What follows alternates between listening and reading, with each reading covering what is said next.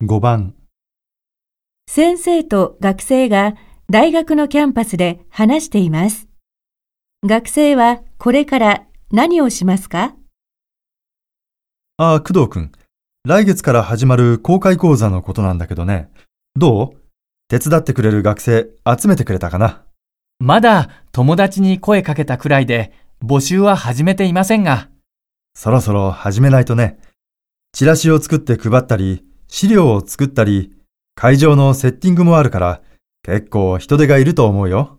はい、明日からすぐ始めます。あの、チラシの方は原稿ができていますので、先生にも見ていただきたいんですが、ああ、そう。じゃあ、後で研究室に持ってきて。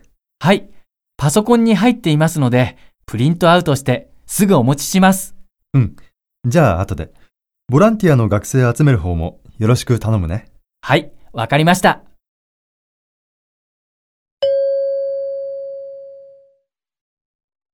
学生はこの後何をしますか？